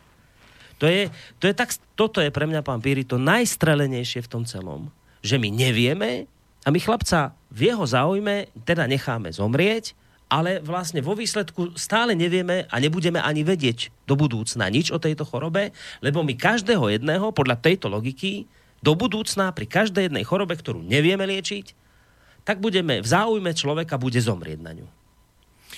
No je to strelené, ale takto mi to vychádza.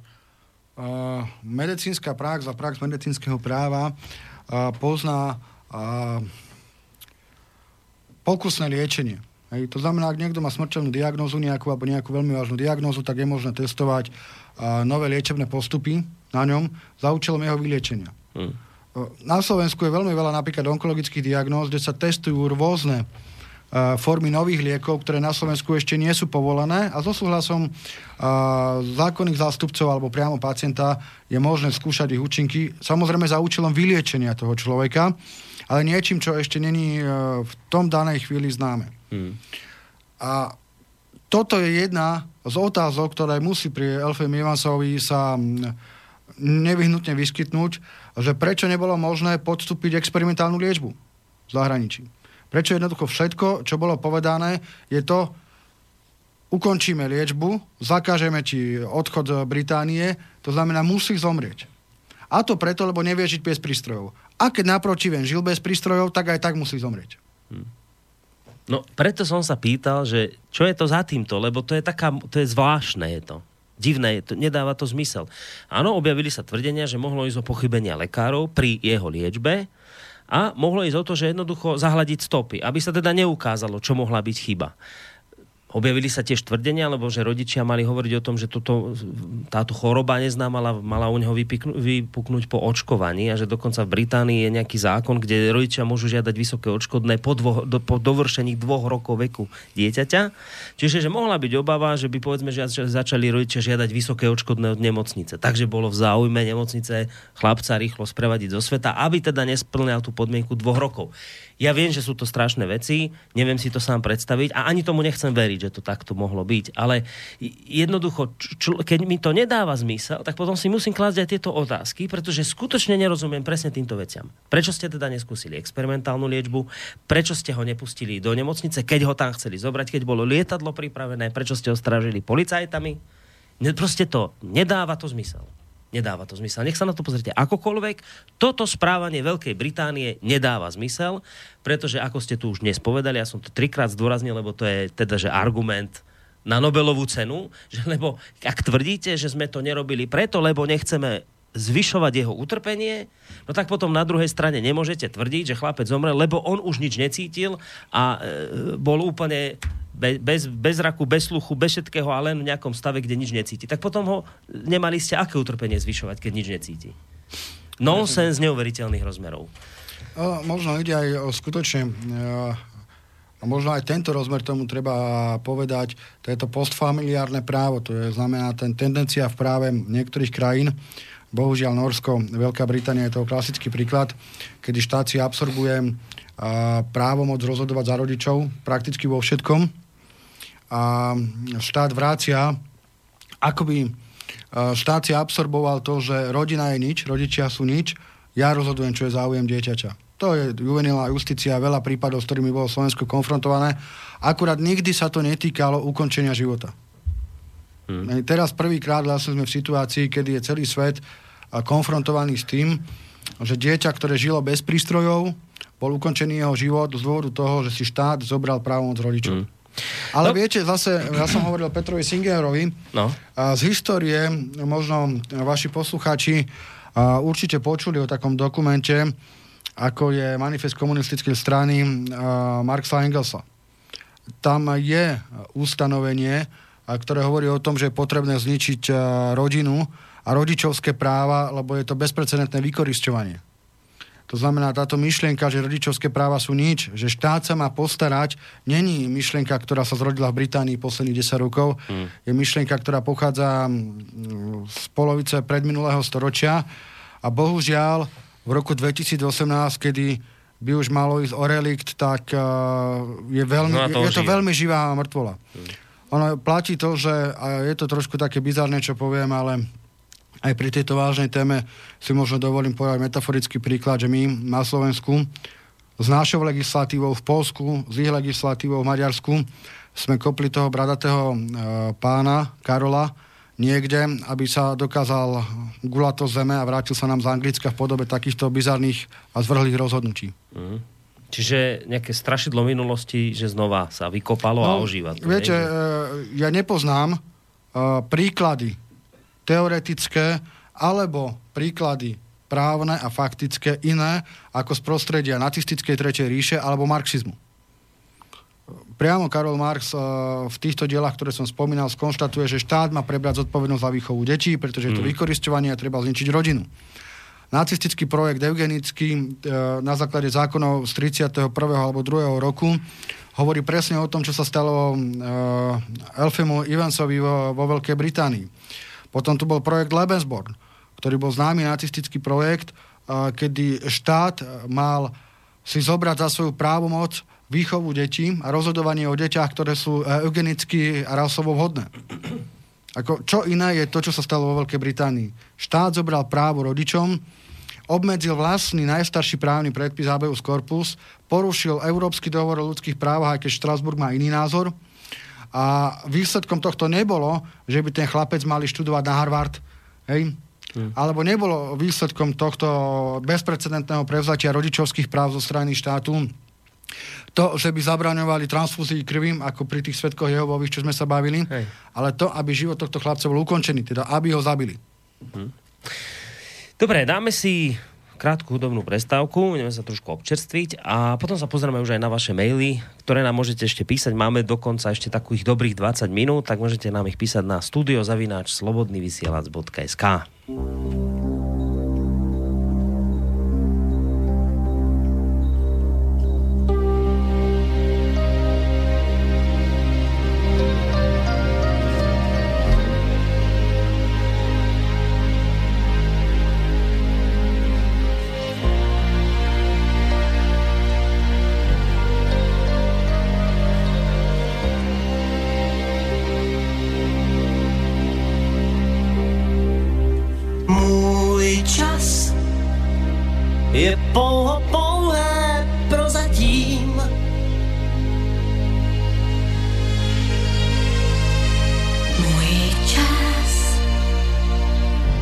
Může říct, já už neplatím.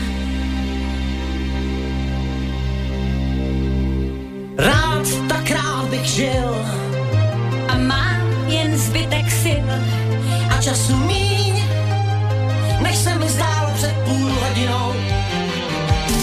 Příteli chvátej SOS, ať jsem i zítra, čím jsem dnes, s pamětí jmen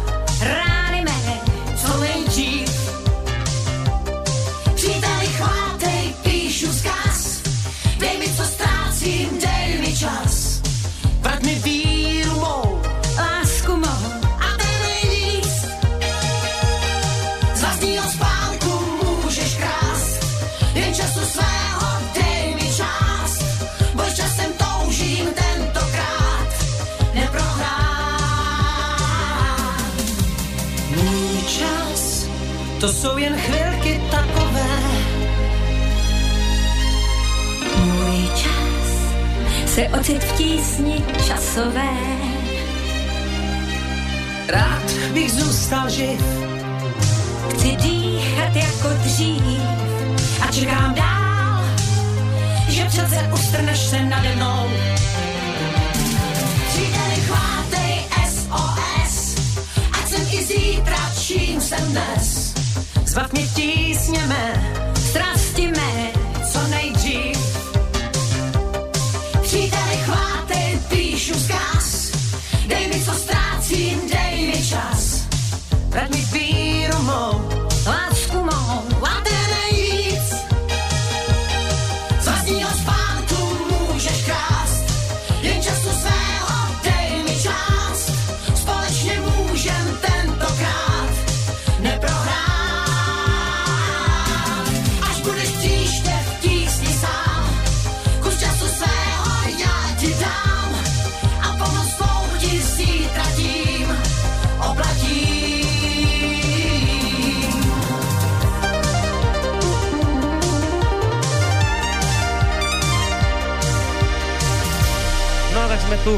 po pesničke, vážení poslucháči. Opäť uh, počúvate dnes reláciu v prvej línii, ako som hovoril v úvode, v trošku netradičnom čase, uh, hodinu a pol, takže posledných asi takých dobrých 15 minút máme do konca. Ak máte nejakú otázku, smelo napíšte mail na adresu studiozavinačslobodnyvysielac.sk tak ako to urobila aj táto, to ešte vlastne posluchačko robila pred reláciou. Takže ideme na prvý mail. Čau Boris, prosím te, dnes budeš mít relácii s panem Pírov o Alfim, nebudú môcť relácii poslouchat online a preto píšu na tvoj mail s prozbou o reakcii na nej v relácii. Zaráží mne na tomto prípadu, že lidi poslouchají alternatívu bez jakýchkoliv viedomostí o prípadu. Myslím z obou stran, nejen z té konzervatívno-kresťanské. Mluví o vražde dítete o tom, že Alfie musel zemřít a tak dále. Já o tom nevím skoro nic, nesledovala jsem to, protože jsem neměla informací z druhé strany, jen z alternatívy a to nestačí a proto mě dost zaskočili reakce li- lidí typu to byla vražda. Jak může někdo, kdo neví o zdravotním stavu tohto dítěte absolútne nic, kdo vôbec netuší nic o povinnostech, zákonnosti, zákroku a fungování nemocnice v UK, mluvit o vražde. Já se nestavím na žádnou stranu, ale nevěřím, že by si někdo z personálu nemocnice přál smrt nevinného dítěte. Nevěřím ani to, že by si něco podobného přál soudce, ktorý v prípadu rozhodoval. Celá tá mediálni bublina mi dosť nechutne pripomína utop, utopeného mŕtvého chlapca, to bol ten Alan, ktorý nás strašil z každého mainstreamového plátku pred časem v dobie najväčšej migrační krize. Nikoho nenapadlo, že celý ten humbug a dôkazy jen z jednej strany sa môže hodiť rodičům, co když už na začátku, když zistili, že ich dítě asi zemře, naplánovali medializaci a tím si pripravili púdu pro následné soudy a odškodnení. Kde je pravda, netuším, ale nemôžu vieriť konspiráciím typu to byla vražda, systém se nám snaží ukázať, že môže vše, systém se nám snaží vštepiť, že lidský život nemá smysl a dôležitosť a tak dále a tak dále. Všechno, co se kolem tohto prípadu deje, je o emocích a treba i pan Marman, váš pravidelný host, upozorňuje na to, že nemáme skákať na první signální a neřídiť sa jen emocemi, že vieci by sa měli posudzovať s odstupem a rozumem. Prosím o přečtení v relácii a také o reakcii vášho hosta. Tak, prečetl jsem a teď přijde na reakcii. Počkajte, počkajte, teraz už sa dá. Už vyťahol mikrofón. Ďakujem, ďakujem veľmi pekne za tento názor. Ja tiež som veľmi opatrný pri vyhodnocovaní zdrojov, ktoré sa týkajú tohto prípadu. Preto všetky informácie, ktoré som povedal, sú z zdrojov nie alternatívy, ale britského mainstreamu alebo oficiálnych stránok britskej justície a britskej vlády. Rovnako ako z oficiálnych stránok Vatikánskeho rozhlasu, polskej vlády, polského mainstreamu, talianského mainstreamu, írskeho mainstreamu, amerického mainstreamu.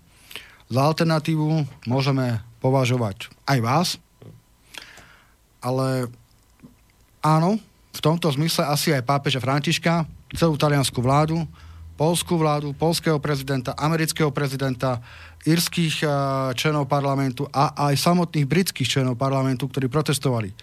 Lebo tu nejde o medicínske hľadisko, tu ide o bezprecedentný právny postup, ktorým sa zobrali práva dieťaťa na to, aby sa mohol ukončiť jeho život v rozpore s Európskym dohovorom a v rozpore so samotným britským právom. Medicínske detaily nechávam na polemiku ľuďom, ktorí sa tomu rozumejú, ale s tými výhradami a s tými námietkami, ktoré som povedal, že máme x prípadov, ktoré dopadli inak. A zároveň tam máte aj stanoviska nemeckého lekára, máte tam stanovisko polskej lekárky, Áno. ktoré je úplne odlišné od stanoviska britských lekárov, ktorí okrem iného napríklad tvrdili, že po odpojení z prístrojov chlapec okamžite zomrie a nestalo sa. Čiže že toto si treba všimnúť, že áno, veď my nevieme, ani vy neviete, ani ja nevieme, ale, ale máme tam posudky nejakých lekárov, ktorí hovorili niečo iné ako britskí lekári, ktorí jednoznačne tvrdili, chlapec musí zomrieť, lebo proste nič iného nečaká. A keď, keď som tak vymenovával, viete, uh, mám svoje vierovýznanie, som katolík, uh, som právnik a som Slovák. To sú tri determinanty, ktoré nejakým spôsobom určujú aj môj postoj k tejto veci, aj keď snažím sa skutočne riešiť čo najviac bezemočne a právne celú túto aj našu diskusiu, aj moje výstupy, ktoré mám k tomu. Ale nedá mi povedať, že ako Slováka ma nesmierne mrzí jedna vec z morálneho pohľadu, že s výnimkou troch, ako som zachytil, politikov, a to môžem asi nahlas povedať tie mená, Môžete. Škripe, Krajňák, Verešová, Slovenská konzervatívna pravica, Slovenská konzervatívna lavica, Slovenský katolický svet sa nedal vyrušovať touto témou a nedal sa vyrušovať prípadom malého Elfiho, napriek tomu, že hlava katolíckej církvy a, prakticky Vatikán denne vypúšťal informácie k tejto veci. Napriek tomu, že sa týmto dal vyrušovať aj Donald Trump, už nech je aký je, mm. ale, ale jednoducho poskytol ten protest a podporu rodičom. Je mi to veľmi ľúto. Skutočne a, ako Slovák som z toho veľmi smutný a neviem si predstaviť, aké bezobsa- aká bezobsažná a hodnotovo neutrálna budúcnosť očakáva našu konzervatívnu pravicu. Hm. A to nie je prvý, prvý raz, keď sa takéto niečo deje, že sú dôležité témy a mlčí táto, táto strana politického spektra, tak toto poviem.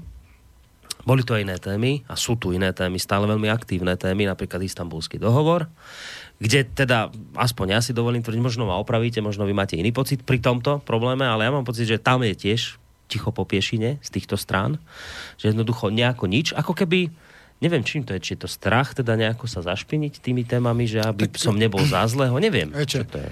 Uh, Istanbulský dohovor, to je možno osobitná otázka právna. Dneska je už veľa rozhodnutí Štrásburgu, ktoré sú výrazne vážnejšie ako Istanbulský, pardon, nie Štrásburgu, ale Európskeho súdneho dvora, a, ako Istanbulský dohovor. Takže to je také ako komplikovanejšie trošku, ale čiastočne máte pravdu. Ale viete, uh, mne sa zdá, že naši niektorí konzervatívni politici reagujú len na to, čo bezprostredne je v uliciach. Pokiaľ to není v uliciach, tak ich to nezaujíma. Mhm. A veď e, to, čo hovorím, že každý ľudský život je bezpodmienečne hodnotný, tak opakom toho je selektívna hodnota ľudského života. To znamená, že Elfie Evans a náš prístup, že nás to nezaujíma, je rovnako bizarný a morbidný, ako že našich konzervatívnych politikov nezaujíma príbeh detí z Donbasu, zo Sýrie, z Iraku a tak ďalej a tak ďalej. Máte tu ďalšiu otázku od Zuzany. Mail eutanázia, ako sme sa dozvedeli aj z tejto relácie, už nie je len pre smrteľné chorých, ale aj pre tých, ktorí len proste chcú zomrieť. Prijali sme eutanáziu a diskutujeme o nej namiesto toho, aby sme diskutovali o tom, ako podporiť prorodinnú politiku a zvýšiť pôrodnosť.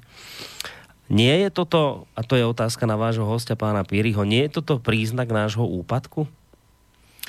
No, e, viete, z polovice 19. storočia existuje zaujímavý prípad z, z Ameri- Spojených štátov amerických Dred Scott a, voči USA. A podstatou tohto rozhodnutia je, že Dred Scott bol e, Černoch, ktorý žaloval zrušenie otroctva a americký súd najvyšší mu povedal, že je síce pravda, že všetci ľudia sú si rovní, ale to sa netýka otrokov, lebo by sa tým poškodili vlastnícke práva ich vlastníkov. A v roku 1981 Európsky súdny dvor pre ľudské práva vo veci Peter vs. Luká povedal to isté, ale vo veci nenarodených detí.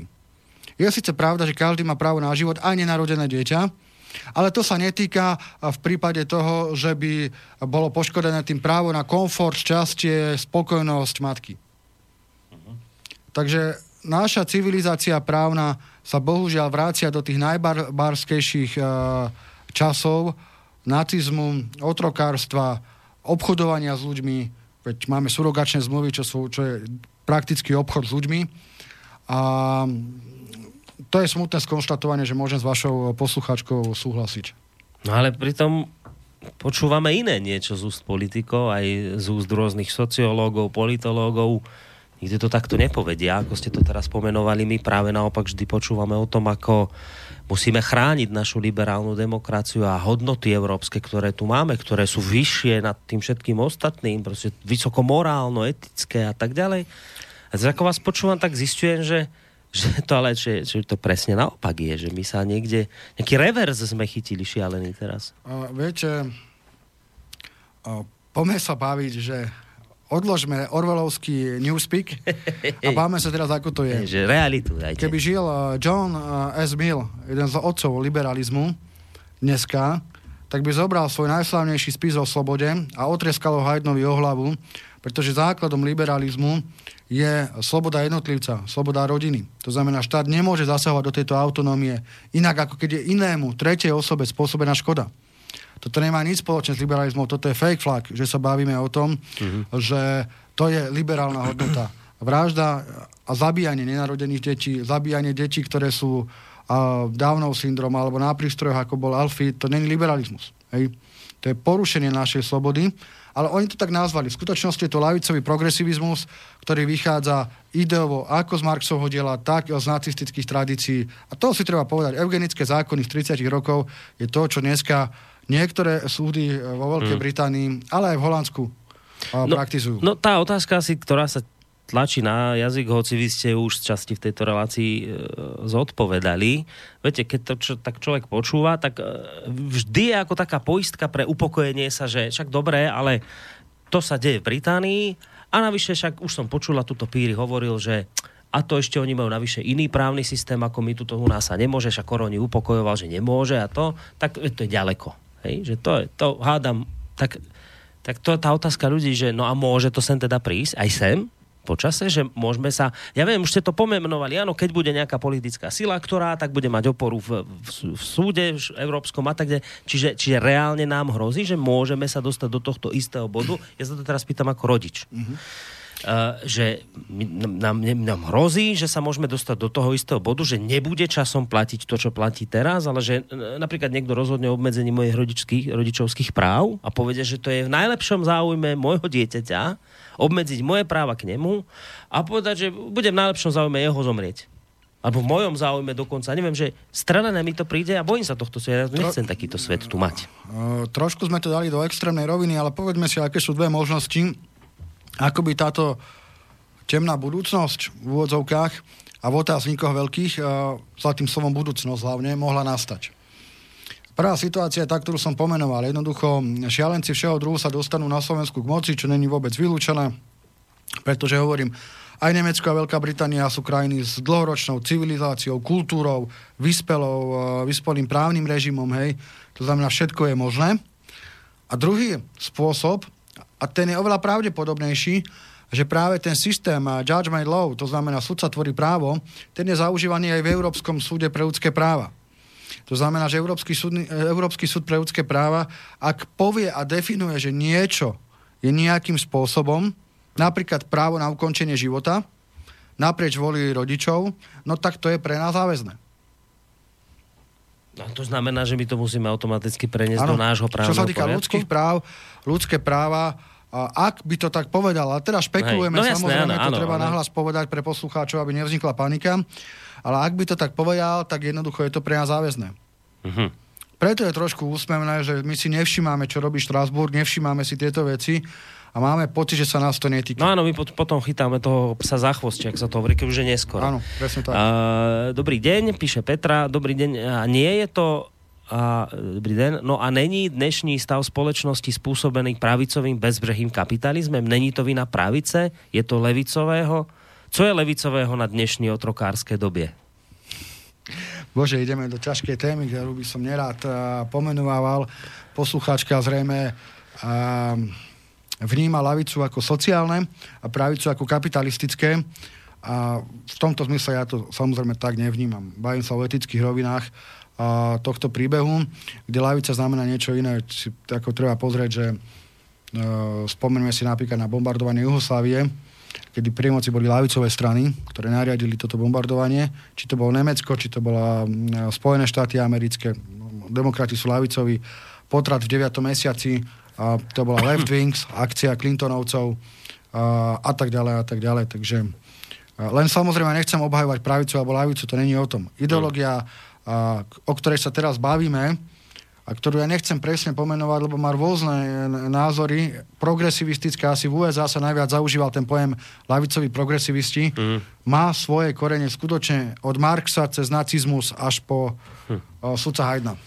No, zrejme posledná, posledný mail v tejto relácii. Uh, zdravím do štúdia. Boris, často počúvam vaše rôzne relácie. Keď tak na to pozerám, vždy sa dostanete k tej istej veci v iných svetlách a šatách. A čo to veco vie? Dvojaký meter. Čiže ide o to, že chlapec skončil v nemocnici, kde by syn kráľovskej rodiny neskončil. Mladý chlapec bol na prístrojoch, lebo zle zistili diagnozu a nesprávne postupovali ako to rozpitvávali v medzipriestore, potrebovali, aby chlapec zomrel pred dovršením veku dvoch rokov, čo by bolo 9,5 presne o týždeň. E, tak preto chlapec musel zomrieť, aby sa toto nešetrilo, ale v konečnom dôsledku je to následkom dvojakého metra a chlapec bol na nesprávnej strane tohto metra, napísal poslucháč Michal. No, čiže svet dvojakých metrov, to je inak svet, ktorý my tu často kritizujeme a stále častejšie a častejšie máme vždy viac dôvodov a viac dôvodov opäť to pripomínať, lebo ten svet do akých metrov je šialený v poslednej dobe. Nejako toho pribúda, mám pocit. Viete, eh, keďže naznačujete, že sa blížime niekde k finále. Blížime. A, a ja mám tú, tú vedeckú úchylku nejako povedať tomu záver, mm-hmm. tak si povedzme tak, že... To je dobrá úchylka. To si udržte. Ďakujem. Prosím. Uh, Neil Gorsuch, uh, sudca Najvyššieho súdu Spojených štátov amerických, ktorý je známy svojim pro-life postojom a povedal, že každé zabitie iného človeka je zlé, je inštitucionálne zlé. A Benedikt XVI vo svojej encyklike povedal, že ľudský život má nepodmienenú hodnotu. Nemôže byť podmienený inteligenciou ani ničím. To som tu viackrát opakoval, tento jeho výrok. A to sú dve veci, ktoré by sme si mali povedať, že ak na tejto univerzálnej hodnote ľudského života svet nie je schopný sa dohodnúť, napriek tomu, že niekto je liberál, niekto je konzervatívec, niekto je lavicový, niekto je pravicový, niekto je moslim, iný je žid alebo kresťan, tak tento svet nemá budúcnosť. A selekcia hodnoty ľudského života začína v našich postojoch. Ak vieme tolerovať eh, zabíjanie detí v Syrii alebo v Dombase, tak sa nemôžeme čudovať, že nám britské súdy zabíjajú deti v Británii, v našej Európe a v našom právnom a demokratickom priestore. Hm. Toľko na dnes a ja som veľmi rád, že k nám zavítal Martin Píry, človek, ktorý vyučuje na vysokej škole a zároveň to aj právnik. Ďakujem vám veľmi pekne a dúfam, že sa nevidíme v tejto relácii naposledy. Pekný deň a všetko dobré do Banskej Bystrice. Dúfam, že to bude pri veselších témach. Majte sa pekne, ľučí sa s vami Boris Koroni. Táto relácia vznikla za podpory dobrovoľných príspevkov našich poslucháčov. I ty sa k ním môžeš pridať. Viac informácií nájdeš na www.slobodnyvysielac.sk Ďakujeme.